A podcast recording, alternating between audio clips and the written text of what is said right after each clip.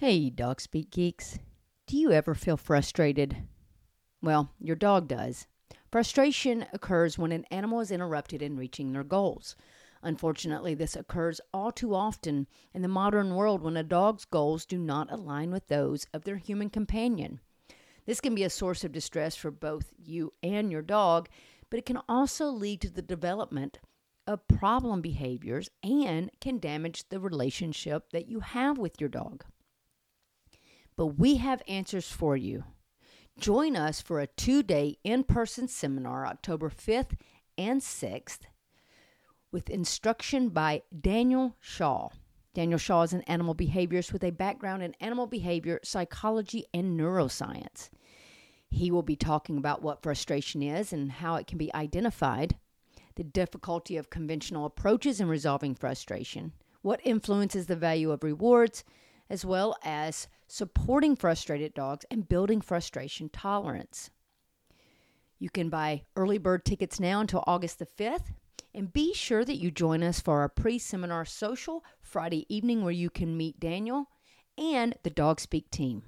We look forward to seeing you October 5th and 6th in Nashville, Tennessee for the Neuroscience of Resolving Frustration in Dogs seminar.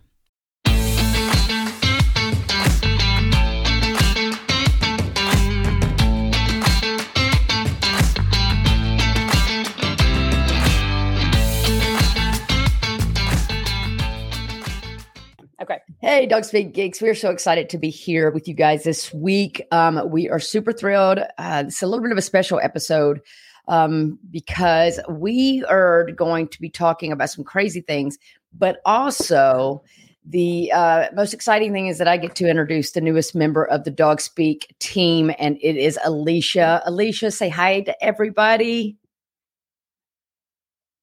Hi, everybody. Glad to be here. Yay! Excited. Uh, I tell you, it's uh, Leisha's been with us. She's been interning with us for about a year, and um, she's going to start uh, venturing out and doing some things with us more. Uh, but it's really exciting because I want you to tell everybody what your background is. Well, I have a background as a zookeeper.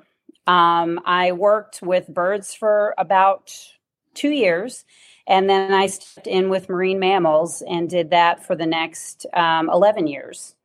So I worked with a variety of species, um, a lot of species of birds, and then dolphins, seals, sea lions, walrus. Um, yeah, so just had a lot of great experiences. I yeah, you could say that. so it's funny because now you have been working as a dental hygienist and yes. and a so different kind of animal yeah different totally different kind of animal uh, what made right. you decide to get back into animal training well, you know, it's something I always loved. And the reason I started with dental hygiene is I lived out of state. Most of my family was here. And as time went by, I had a lot of nieces and nephews being born, and I wanted to get closer to home. Um, and so I started, I just went back to school as a dental hygienist, but I always missed the animal training aspects of it. And then, I, of course, I met you through helping me with a foster dog that I had. And about a year, I think, after I had you come over, I thought, you know, I wonder if Nikki would let me shadow. Maybe I want to get into some dog training. And literally two days later, I saw that you guys were looking for a part time trainer. So I was excited for the opportunity to just to work with positive reinforcement training again and helping people learn. And so here we are. Well, we are like super excited to have you. Um, love the fact that you have the background that you have, because uh, it's it's mm-hmm. really hard for us to train someone brand new. And, and so we were really wanting to find somebody sure. that already had some some background. Um, and and I'm real I'm excited today because when I kind of started into the positive reinforcement world, um, the biggest book out was um, Karen Pryor and clicker training um, because she had worked with dolphins. And so that was kind mm-hmm. of the, the big thing that had kind of started.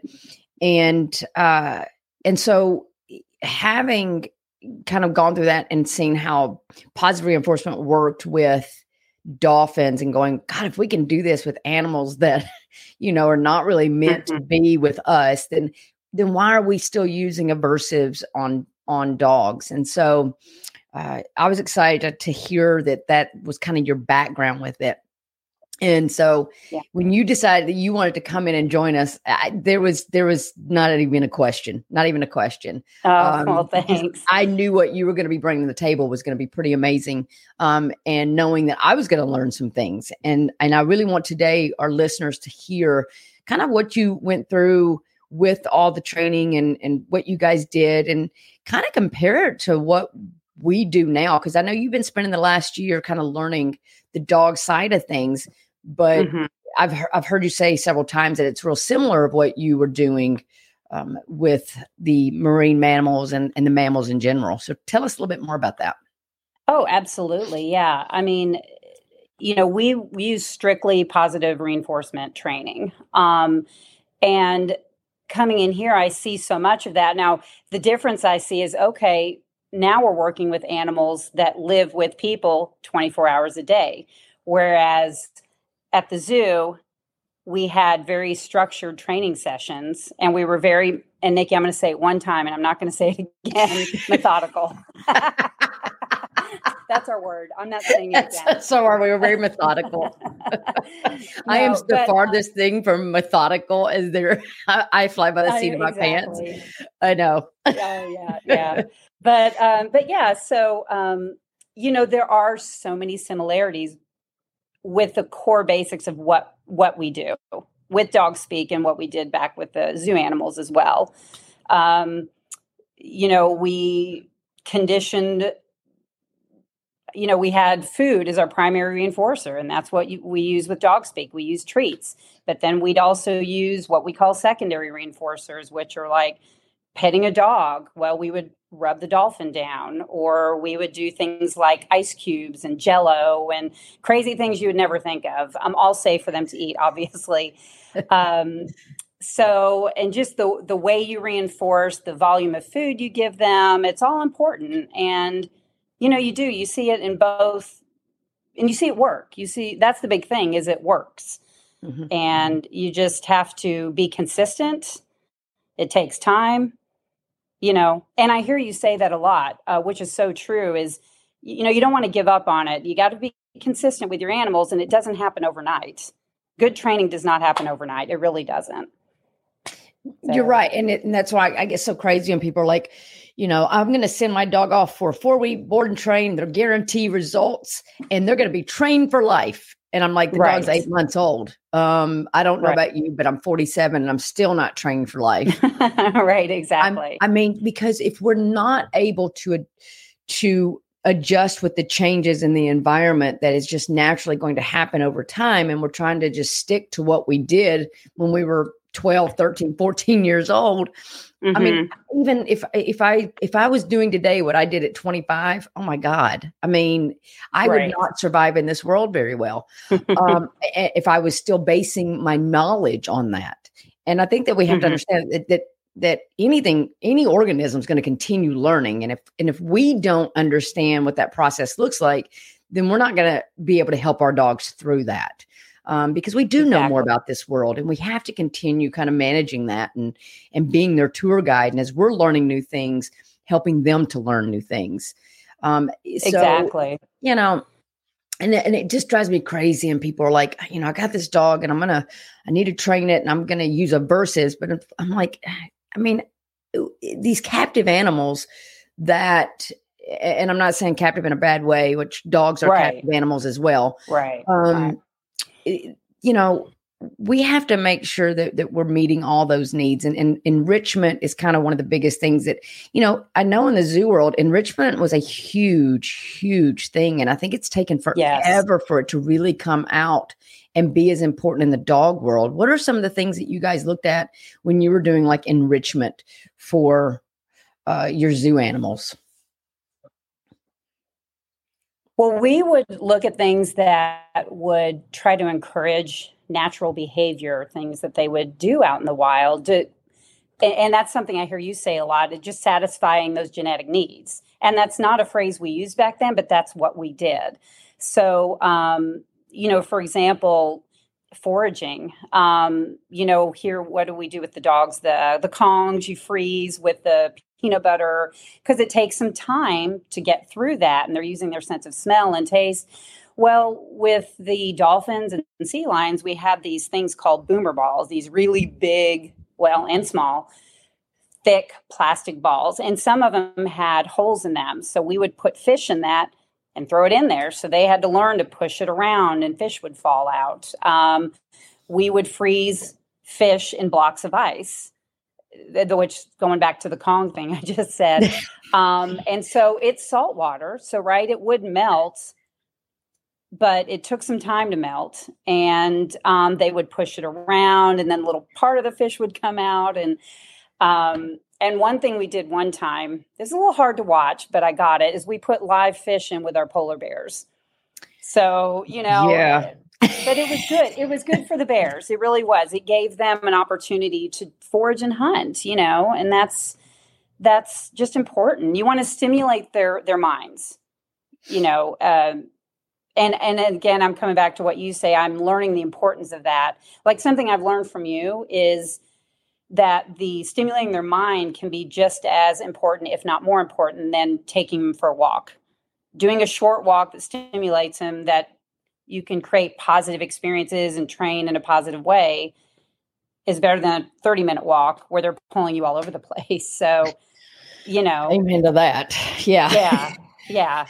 Um, I mean, um, because if you know, if we don't, if we don't give that enrichment to these captive animals, uh, and again, I'm including the dogs in that, then that's mm-hmm. where those behavior problems come in, and and you right. see these zoo animals to where you know they're in the environments that are closely mimicking, you know, I guess as close as they can to their natural environment, and giving mm-hmm. them opportunities to feel like they are they're where their natural habitats because if you don't you're going to get things like excessive grooming you're going to get uh, behavior issues and behavior problems and and i think it's just taken us too long to realize that dogs really need that and um and i don't think that yeah. we're i still don't think in this we're not pushing it enough. I think it's starting yeah. to really come out and it's starting mm-hmm. to really push and people are going to recognize it. But I think that people are still to this day thinking, oh, obedience, obedience, obedience. And, you know, Gray right. and I were talking yesterday. We hate that word. I hate that word. Mm-hmm. Um, we don't like to use that word. We use real life manners. Um, you know, we teach real life skills. And so I, I think that that we need to really focus on meeting those needs and, and the fact that that we do it in our zoos and we do it in these places and then we forget about our dogs. Um, yeah, that's mm-hmm. a little mm-hmm. frustrating, but it's so fascinating to hear some of the things that you guys did. Uh, like putting the fish in the ball. Had no idea that. I mean, oh yeah, that is so cool. and, and, really, and you, you know, you got to be creative. They, I don't know if they still do this, but they would actually get, you know, those big car wash strips that you drive through. Oh yeah, car wash they'd put those in. And and some of these, just to make sure everybody knows, there was supervision with toys. Some toys you didn't need supervision, some you did. You might let them have it for 10, 15 minutes and then you would pull it out. Um, but the dolphins love to swim through that because they'd rub their bodies on it like they would do with kelp or seaweed. Um, and somebody, I don't know who came up with that. And I thought that was brilliant. That is know? brilliant. I love yeah. that. Ugh. So I, I want to get to, so I want to go back because this is where we were talking about. We're probably going to hit some rabbit holes, and I'm going to totally hit right. rabbit holes. But yeah. um, because I think this is just, it's so fascinating. Mm-hmm. I want to go back to with you. You would have your primary kind of reward. Obviously, food is so important, um, and I, right. I think a lot of people are, you know, they don't want to train their dogs with food and i think that's ridiculous because it's such a life sustaining resource and right. that the majority of the dogs of what activity they do if they're feral and in the wild is that energy is going to be spent on food. It's that important. So of course mm-hmm. we need to um, let's use that food uh, in the world to to get our dogs to do things and to get animals to do things. But what did you guys use? Because I mentioned the clicker in the beginning. Um, mm-hmm. Did you guys use clickers to mark the behavior? What did y'all use to mark behavior with your um, animals? We use the whistle Um, whistle strictly for dolphins. Well, uh, we would double tap their body. That was also a marker. But if you're training a dolphin and they're jumping up in the air, you have to have something that they can hear. They can use hear the whistle above and below the water. Um, with our seals and sea lions and walrus, we would use the whistle, but we would also use the word good. Oh, okay. Um, I'm like, we do, yeah. That's cool. Um, yeah, yeah. And then, um, you know, the way, like, if we'd have a dolphin calf, you know, once the dolphin calf stopped nursing and we could tell was ready for small pieces of food, and it was more interested in us because you know how puppies when they're really young they don't care about us they just want mom. Yep. Um, but when the dolphins would start showing interest in us we would and we knew we could feed them small pieces of food we would touch their nose blow the whistle give them a piece of food. I mean it's similar to the way we feed a dog a treat and say good boy good boy good boy. It's t- or we would i'm sorry let me back up. We would just feed them a fish and blow the whistle when they would get the fish. So they'd start associating the piece of fish with the whistle. And um and one thing too and you've probably seen this with dogs once they start understanding what that means and you start doing easy behaviors and more difficult they kind of learn the training game. Like they understand and learn faster when they're more experienced learners too. I'm guessing you probably noticed that with dogs as well. Oh, absolutely. And and I will right. say that when I went to um, the chicken camp and spent a week training chickens, I had we actually had two chickens and so the first chicken would be one that had been trained the week before and our job mm-hmm. was to extinguish the behavior it had been taught and teach okay, yeah. new behavior. So, for example, right. it was taught to peg um, or peck a red square. Well, our right. job was to extinguish the pecking of the red square and get it to do the blue circle. Um, mm-hmm. And so those chickens learned very quickly because they had been doing it. And so they were right. much faster. And then the second chicken we had was a brand new chicken that literally had just been like picked up out of the out of the farm and dipped for mm-hmm. you know parasites and we had to start the entire process of putting mm-hmm. our hands on the chicken taking our hands off conditioning the marker feeding food and then teaching new behaviors and that right. was a lot slower so yeah i think that anytime our brain really starts to grasp that we start making those pathways it's like the pathways just get bigger and easier things can can flow through there um, oh, so absolutely. Yeah. It's just so fascinating how the brains, I've gotten this brain is just neuro is I, I, think I missed my calling and maybe going to school for some of that because it's so fascinating on yeah, how that's your jam works. now. it really is, and I am. Yeah. I, I haven't. Yeah. We we did put it out last week on the podcast. Um, I haven't told you guys yet, but I did finally get Dr. Kathy Murphy scheduled um, to oh, record oh, with us from Barking Brains, and. I am going to absolutely mm-hmm. just pick her brain as much as possible. But it, but you know, when we look at that, and we, you know, a lot of people will look at some animals and think that they just don't have much of a brain, and, and I think of fish um, with that because you know we tend to think growing up when you go fishing that that the worm feels no pain and you know and we go and fish and we catch these fish because they're mm-hmm. not real bright and they're dumb and blah blah blah but yet these these studies are coming out of these fish are literally driving these small little uh i want to call them cars because that's what they called them these mm-hmm. small little cars they're driving them by the way that they're pushing up against and swimming up against the um the wall to it. And it's like, oh my God, the, these fish are smarter than what we're really giving credit to. Um, and it's not just kind of the big animals, um, but but anything kind of with that connection of that brainstem and that and that organization organization not organization but um organism there right. there's there's capacity there it may be limited but there's capacity of learning um, when you when you were looking at and, and, working with these dolphins, and we all have seen these dolphins do things, and they're and they are smart. Mm-hmm. Did you find that they maybe were not really the smartest group, or did you find that they were the smartest or the easiest to train? You know, I that's a good question. Um, I, yeah, well, um, and I got to ponder that. Um, yeah, I mean, they're very intelligent animals, and I know it's it's hard sometimes. I think to gauge intelligence, if that makes sense. Kind of like what you were just saying. Um, no, I mean, the, yeah, sometimes you'd see they might be a little easier to train than some of your other animals, but you also looked at the individual animal.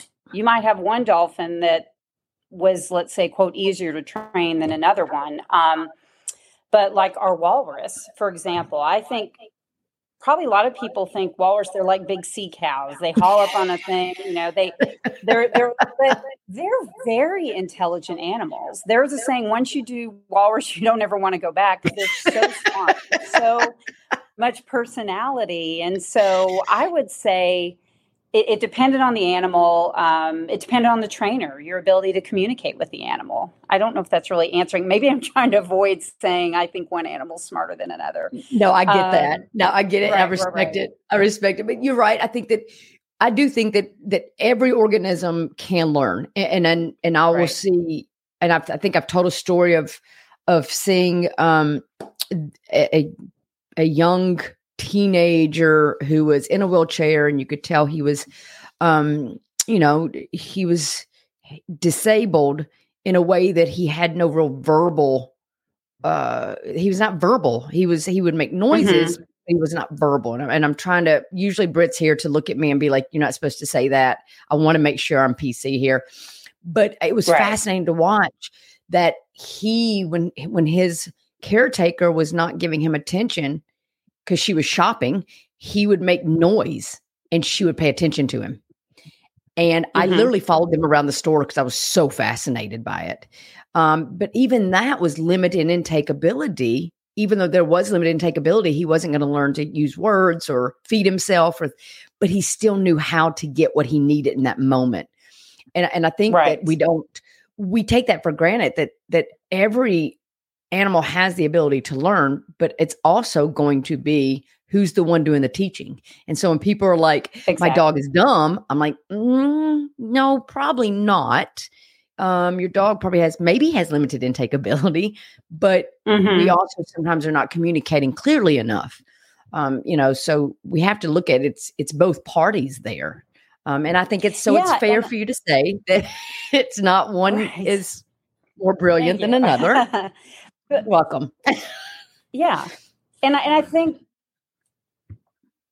and I think, um, right. I think too, it's, you know, just looking at the science of it, you know, of operant conditioning. I mean, a behavior happens, it gets reinforced, it's more likely to happen again. A behavior happens, it gets ignored, it's less likely to happen again and more likely to disappear and that's just breaking it down into this its simplest forms. Um, but that's why you were talking about the fish earlier.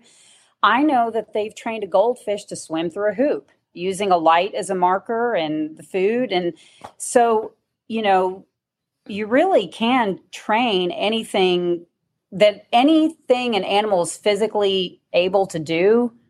You you you can train it you know. Yeah. Um but yeah yeah, and, and that and that's you know, and, and again, I like to tell people, I'm like, no, no, your dog is smart. Your dog has learned to jump on you, bark at you, run out the door, mm-hmm. um, jump on the counters to get food. Yeah, your dog is smart. You just taught the wrong thing, you know. So it's that's why we're so big on teaching the right, humans exactly on how to interact and, and look at that behavior. Right. Um, tell me. Right. I, so I'm curious what what was your favorite thing to teach um behavior wise and to what animal? Oh geez. Okay. I get, I really think back. Um i'm going to say you know it, I'm, I'm just thinking of a particular behavior because when you have that breakthrough moment and they finally get it it was a walrus um, training them to blow bubble blow bubbles under the water, right? And they, the way I did that, um, and, and really walrus were some of my favorite animals to train. I loved them all, but I loved the walrus. I just thought, how am I going to do this? And I thought, you know what? They've got their natural vocalizations on cue. And so it was this like grunt behavior. So what I did is I kind of target his head close to the water and I get him to make that grunting noise. And eventually, every time he did it, these bubbles would start coming up. And I'm like, oh, it's working. Oh my gosh, it's working. And it took a while to do this, but finally he learned, finally figured out I was asking to dunk his head underwater and make that grunting noise. And he blew the most beautiful bubbles. And people might say, well, why in the world would you train something like that? Well, you know, you got to remember we we trained we try to train a lot of natural behaviors a lot of husbandry behaviors which i know husbandry will probably be another podcast for us um, but you just were trying to keep them mentally stimulated you know? And so when he first got that first big beautiful bubbles i was so excited about that. So i'm sure there's probably other behaviors too that i trained i'm not thinking of right now but um, but that that was one of them and another one and these are very simple. It was a natural behavior when dolphins take their tail and they kind of slap it down in the water. Uh, we called it a kerplunk because that's the sound that the tail made and um, i got started with it and i was making really good progress and that's when i left the zoo and another coworker finished it off. So when i went back to visit he goes alicia watch this. And she had this most beautiful kerplunk I know? love that. And, but it's just so satisfying to see when the animal gets it. Yeah, when they finally understand what you're looking for. And you, you can see the animals get excited too. You know, I, when they finally have that breakthrough and you blow that whistle and they pop up and they're just all excited. And, you know, um, when we were talking about reinforcement earlier, um, one of the things that was really important is how you reinforced. Um, with us, we mostly did primary, especially when the uh, sorry food, mostly when the animal was learning. Um, but the amount of food too, like okay, we're learning this behavior, we're breaking it down into very small steps, and they get that first step, they break through. You might give them a big handful of fish because you're communicating to them. That's what I was looking for and you want them to remember that and you want them to remember it because they just got a big handful of fish for that one little step. And then you progress to the next step and you might back off on your heavier reinforcement for those first step they already know and move forward. Um, if it was a really important behavior for example uh, the blood draw from a dolphin you know you can train that for them to participate that voluntarily which is very important right? I mean nobody loves getting their blood drawn. And so if we can get them to do it voluntarily, make it as positive as possible, it's less stressful for them, it's less stressful for the trainer. And so you do that in very small steps. And you know, that first time they, they lay their tail in your lap, they they kind of glide upside down and they offer you their tail. So you're kneeling on the deck, right? And their tail's laying in your lap. Uh, the ventral side or the underside, and they've got two veins, one in each one that you would look for so that after many, many, many approximations, that first time you might touch their tail with the needle, you're not going to go in, you may just touch it. And if they sit for it, you're yelling to all the other trainers, feed your dolphins out. I'm giving them this entire bucket. I'm giving yeah. this entire bucket of food, and we are done. Here's the jackpot. Um, and I hope that all makes sense. Yeah, yeah it's that, it's that jackpot. jackpot. And it's a yes, we just made that. And, and we hit like that first saying, criteria there. Right. And it's almost like you're saying a big thank you to that animal. Thank you for trusting me, for sitting there and allowing me to do that. Um, and again, we would just small steps. And the thing is, is that's a four or 500 pound animal. They don't have to lay there. If they want to kick out of that, they're going to kick out of it or they're going to break. And you know what? If they did, that was okay. You know, we, we didn't punish, we didn't get mad we understood it. And so what we might do is, you know, okay, you know, will you let me set that up again where you just lay your tail in my lap and I'm going to rub it with my hand because we always wanted to end it on a positive note, right? So I'm not going to try that again today because that was too much for you. So will you just lay your tail in my lap real easy and we're we're done and we'll just move on to something else and we'll try again tomorrow. See, right. I, that makes I sense. love I love yeah. all of that. And and and it sits here and it blows my mind that you can take a wild animal that's not been domesticated over thousands and thousands and thousands of years and say, I need to stick this needle in your in your fin or in your tail, and I'm gonna I'm I'm gonna need you just to sit here and do it. And we have five pound dogs that people can't give medicine to. And it just blows my mind that Right. I mean, it's like, right. come on, people.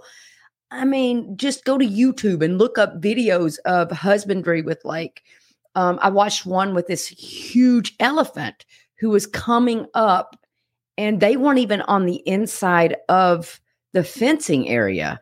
Um, it, there was a barrier, but mm-hmm. he would stick his foot through so that they could clean and do all the things and then stick his yeah. ear through and and he could have walked away at any moment. And and I think if we allow that more with our animals and we give them that agency over that, it just and I know that's been a big change for me of I've gone from no, you're mm-hmm. going to lay here, I'm going to trim your nails and you're just going to deal with it. Um, because I did work as a vet um, assistant for a while. And now with Myers, right. I literally, when I just go to even clean his eyes, I tell him, I'm going to, all right, I'm going to clean your eyes. And he just sits real still. I just kind of wipe his little face and then we're done. And then if I have to do something like he has a little mm-hmm. hurt toenail, I pick him up and I tell him, Mama's going to look at it, not going to touch it right now. I'm just going to look at it. Or I'm going to put a little neosporin on it. And then if he starts to get a little pulling that back, I just stop for a second, tell him I got him, give him a little kiss, and then we do it again. And if at any time he is mm-hmm. really overboard, he's allowed to just okay i'll put you down and, and you go and i think we when you allow that uh, i hate to use the word escape um, but let's be real if if you're scared of needles and you can get out of the chair from getting blood drawn and run down right. the hallway of your doctor's office you're escaping if we allow that right. i think we're going to build that trust um, of saying eh, right and you that's know what's important and and yeah. I think, you know, going back to always, I think it's so important to end on a positive note too. Like you're just saying with Myers, okay, well, let me let me just try this one more time. And and that's how it's so important to know your particular animal. Like, um, you know, in working like let's say we were doing a show or something even like you know what these animals are pretty social with each other right now and i know probably one of the funniest stories i i was working with one of the males, and the females were cycling, meaning it was kind of the breeding time. And so we would take that into consideration. We're like, Hastings' eyes are glazed, that was his name, are glazed over. He's looking at me, he's with me. And I'm like, and all I'm asking you to do, we're not going to do any behaviors because I didn't want to set him, I wanted to set him up to succeed. And for him in that moment, sitting there with me and just sitting there, it's okay, bud. I get it. That female's over there. You want to go over there. I get it. And so he's sitting upright, and all of a sudden I look down and I see his tail start veering away, then his lower body and then he's kind of leaning to where his head is just, he's trying so hard to stay with me. I'm giving nikki well nikki i don't know if i'm frozen if you can see me i'm trying to give you a visual but so he, it's like his, his nose finally and then he was just gone. He was he's trying like, so hard. He was he was like slow. i'm just trying so hard and then he was gone. But you know he did come back and that's okay. It's like i get it. I'm not going to try this fish is not going to supersede the um, feelings you're having right now. Um, and so I think I, I, think it is just knowing your animal, knowing what's going on. If you have multiple dogs, just like with us, multiple dolphins. Hey guys, as a team, we got to look at this. We we got to keep this simple because we know they're not going to respond. And so um, if you are working on nail trimming with your dog and they're real hyper or there's somebody outside they're more interested maybe that's not the best time to work on that behavior because then you're going to get frustrated because they're not doing it and yeah yeah you're exactly so, right it's it's not only looking at is the dog in a good place to do this is the animal in a good place to do this but are you in a good place to do this right like i'm not oh, going to go try absolutely. to trim his nails if right. i'm feeling impatient if i'm feeling frustrated um, exactly um, you know, but I love that you brought that up. That reproduction is a huge thing in the animal world. I mean that, mm-hmm. that is mm-hmm. that's huge, and so especially now with the way that we're asking that we keep our animals, our dogs intact longer is going to mean that we are going to run into more problems. You're not going to have that seven, eight month old, fairly decent, well mannered dog that was neutered at six months because now those testicles are throwing a bunch of other things in. The poor dog can't think because all he's thinking mm-hmm. about is mm-hmm. with his reproductive organs. Um, and because that's part of it. Yeah. And so we have to make sure that we're aware of that. And, and I think that's why I always want to ensure that our listeners understand the dog because I think if you understand the dog and you understand what's really going on in there, brain, physical, all of that, then I think that I would think, and I'm hoping it creates more patience and understanding from the human and and and we can mm-hmm. have that better relationship you know yeah. so yeah, uh, I, yeah, I just love that. So, what would you guys do if you had problems with um, animals getting along? I mean, and, um, if it um was something that was kind of maybe hard to separate, or uh, how did all that work? Because I mean, I deal with a lot of intrapack aggression issues in the in the homes. Right. So, right. what did you guys kind of do with that? Well, we um, all the animals were trained to shift, like to and from different pools. So there were times we did we had to look at the social structure um, with dolphins for example you know you try to mimic what they do out in the wild so moms and daughters always stay together and sisters and and males tend to at a certain age they might go off on their own for breeding purposes um, so we try to look at all of that but yeah if they if they weren't getting along we might just put them um, as se- separate social groups um, if it was happening in a session um, we would just, you know, we might decide, hey, why don't you work with this dolphin in that back pool right now? And then we'll work with this one in the front pool, even if they had access to each other.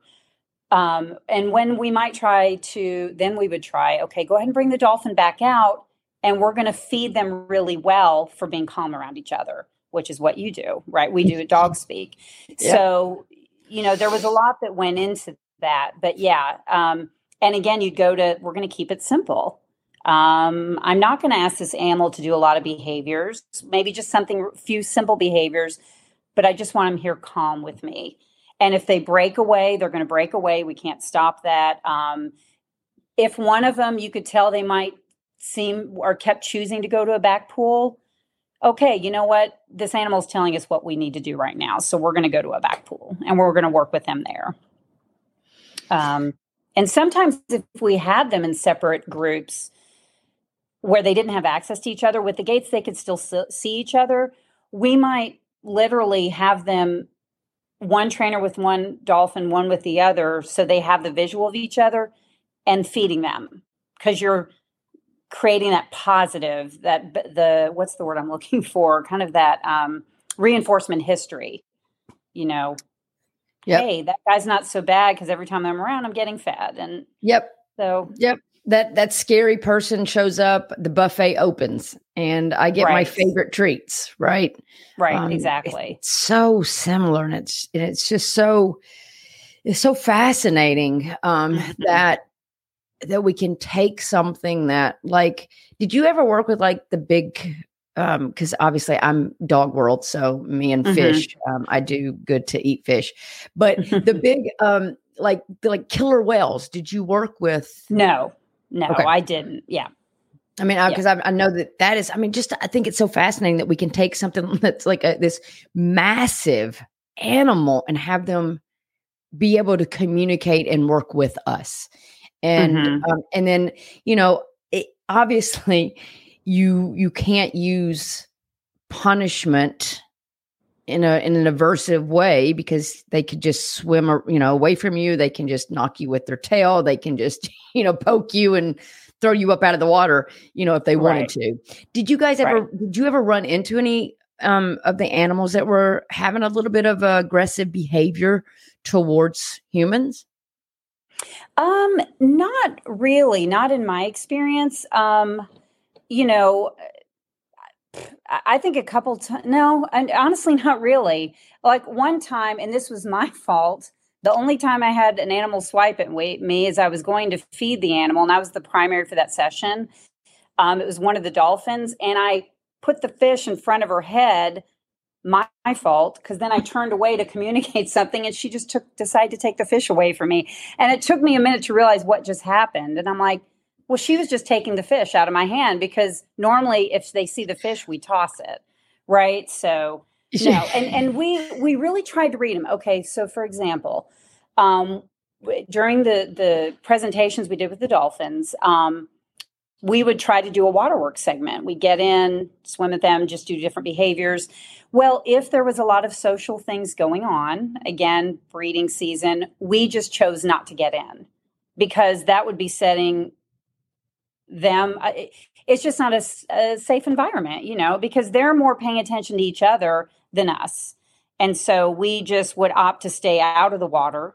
Um, and then when that was done, we'd, we'd get right back in. So, yeah, again, it's like we have to make the humans have to be the other smart part of the process. Mm-hmm. And, and I, and I, that's why I think people have, they need to learn. They don't have to become a dog trainer. They don't have to, but they need right. to to educate themselves to a certain level if they're going to live harmoniously with this creature that we have we have brought into captivity and and we want this all to work out. And, I think mm-hmm. that we need to stop with the dog is man's best friend comments because I think that it's going to depend a lot on the human and and any relationship is two way um, and if we can make those relationships and be smart with these wild creatures, because I would see them as wild creatures, then we mm-hmm. surely to God we can do it with our domesticated ones. Um, right. Yeah. I mean, right. we've got to take more responsibility as humans and and just being smart like that. Being smart of going, I, you know what? No, they're wanting to reproduce. I'm now is not a good time to get in the water and you know, right, uh, right. get involved in in that mess. That I have nothing to contribute there. so. So yeah, it's a, it's really just amazing. Um, yeah, exactly. To, to think that, that um, and you know, it's just so yeah. Go ahead. I think we have a little bit of a delay going on, but well, and it's really important. I think we might. Can you hear me now? Can you hear me now? I know yeah. because I thought I think we're delayed.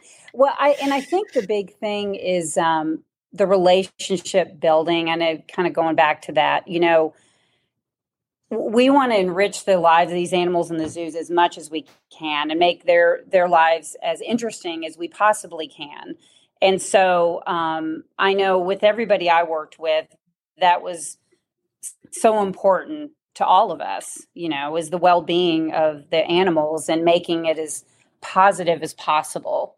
And so, again, you just try to take every opportunity to set whatever you were doing and set that animal up to succeed. If anything, it's like, okay, this animal, they don't seem to be getting this. We always looked at ourselves. What am I not communicating right?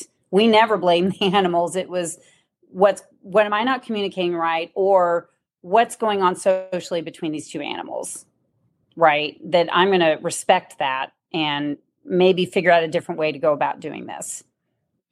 Yeah, and I think that's huge. I mean, we have to yeah. we have to do that ourselves and and step back and go, okay, if the dog's not getting this, then then is our timing off? Are we not communicating clearly? Are we teaching something that we're not thinking we're teaching and, and a lot of times mm-hmm. what we you know what we're teaching dogs is not really what they're learning um, what we think they're learning and and right so it's it's really it's it's all just really so fascinating to me um now mm-hmm.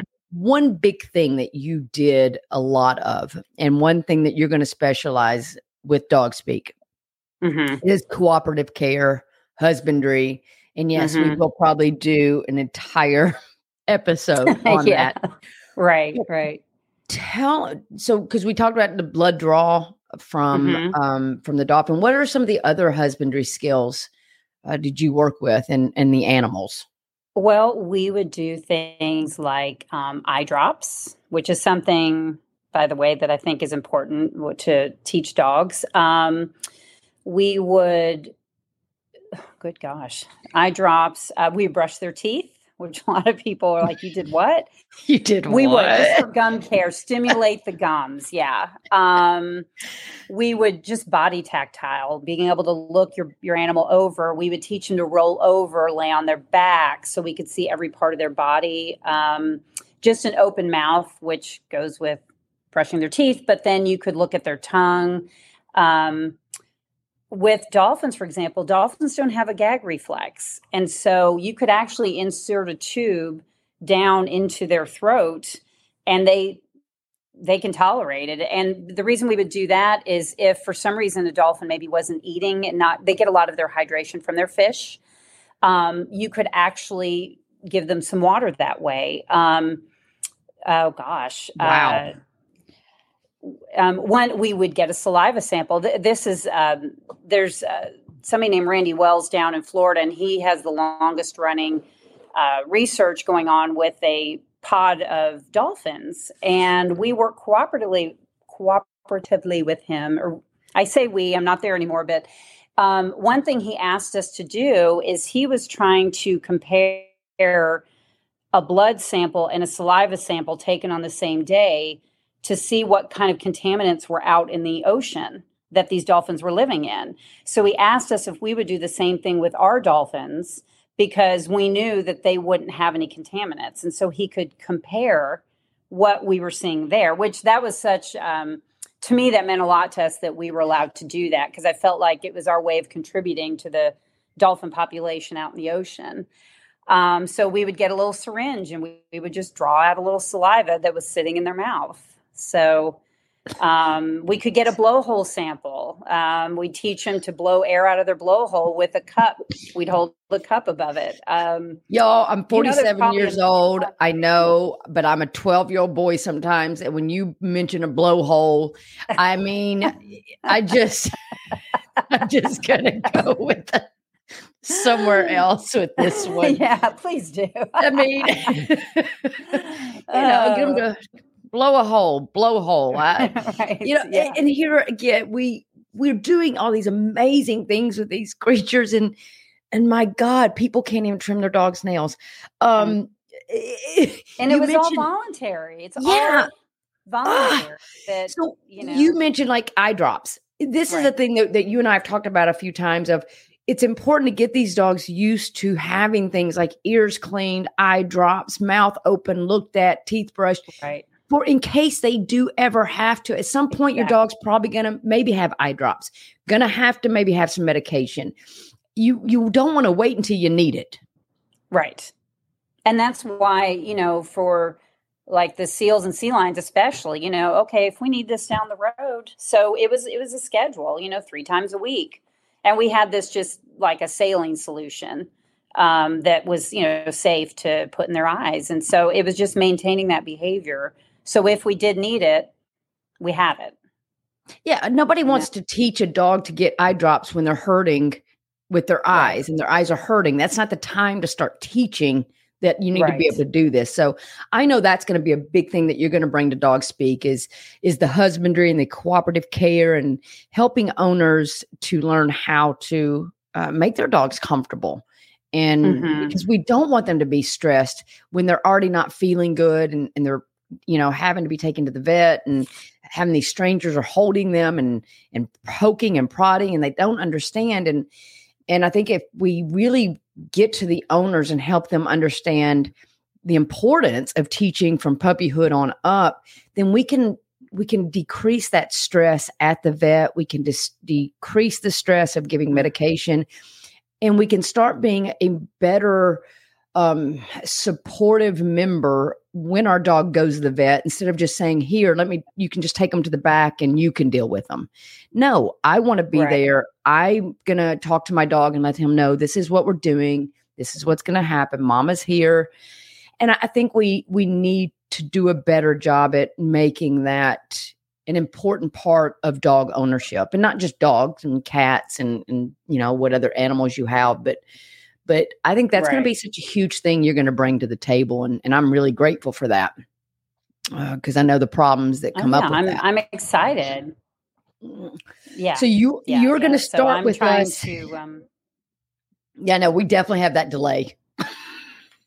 I, I, know. What is this going to sound like when we go back and listen to it?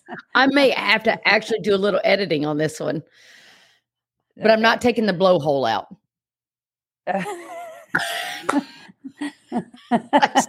I'm never going to unhear that, Nikki. Thank you. I know. I'm sorry, but it's just it's it's just such a good word. it's a it's an it, actual word. It's an I know, actual and, but, dolphin body part. Come on. But I think you could use it for so many things. Oh, like I know so many people that talk out of their blowhole. Okay. And we digress. uh, we usually do in, in our podcast. Um, yeah. So yeah. So I so I'm we are really excited. We're going to be bringing a lot in 2023. Uh, you're going to mm-hmm. be taking over some of our group classes and um, and some of our membership training and our uh, husbandry and cooperative care, and, and, we have a lot of wonderful things. Um, and I'm I'm super excited to have you on the team um, because I just I'm excited to learn more about the husbandry and cooperative care because that is not mm-hmm. something I have really focused on in my 26 years. It's just, uh, you yeah. know. Yeah, yeah. Well, I'm ex- excited to be here, and I'm, I'm, you know, taking an online webinar right now about husbandry. So I'm trying to dive into it on the the dog end because I can respect the fact that I've got that experience, but I'm working with dogs now, and and so I want to make sure you know. But I'm excited. I'm excited. I think it's going to be really good, and excited to teach some dogs and and lessen their stress level when it comes to cooperative care. Yes. So. Awesome. Well, thank you for joining yeah. me today. And, and you had a, a rare day off from your real job is what I like to say. I uh, did, yes. a rare day off. And, um, but we're again just thrilled to have you. And guys, if if you want to reach out to Alicia, she has her email address is alicia at dogspeak101.com. Uh, if you have questions for Alicia, okay. if you have questions that you want her to answer um, in a husbandry episode, I think that we'll probably put something together. Not we, I'm not doing anything except leading the conversation. Uh, she's going to put together a husbandry episode. And if you have questions for that, make sure you send it to us. And uh, uh we're just really excited to. Um, to have her joining us and having you guys getting getting to know her. So uh yeah, thanks Alicia. Yeah, thanks Nikki. This has been fun. Yay. Well, you'll be back, no doubt. yeah, yeah. All I right. Will, will. Yes, definitely. You all right, you guys have a great rest of your week.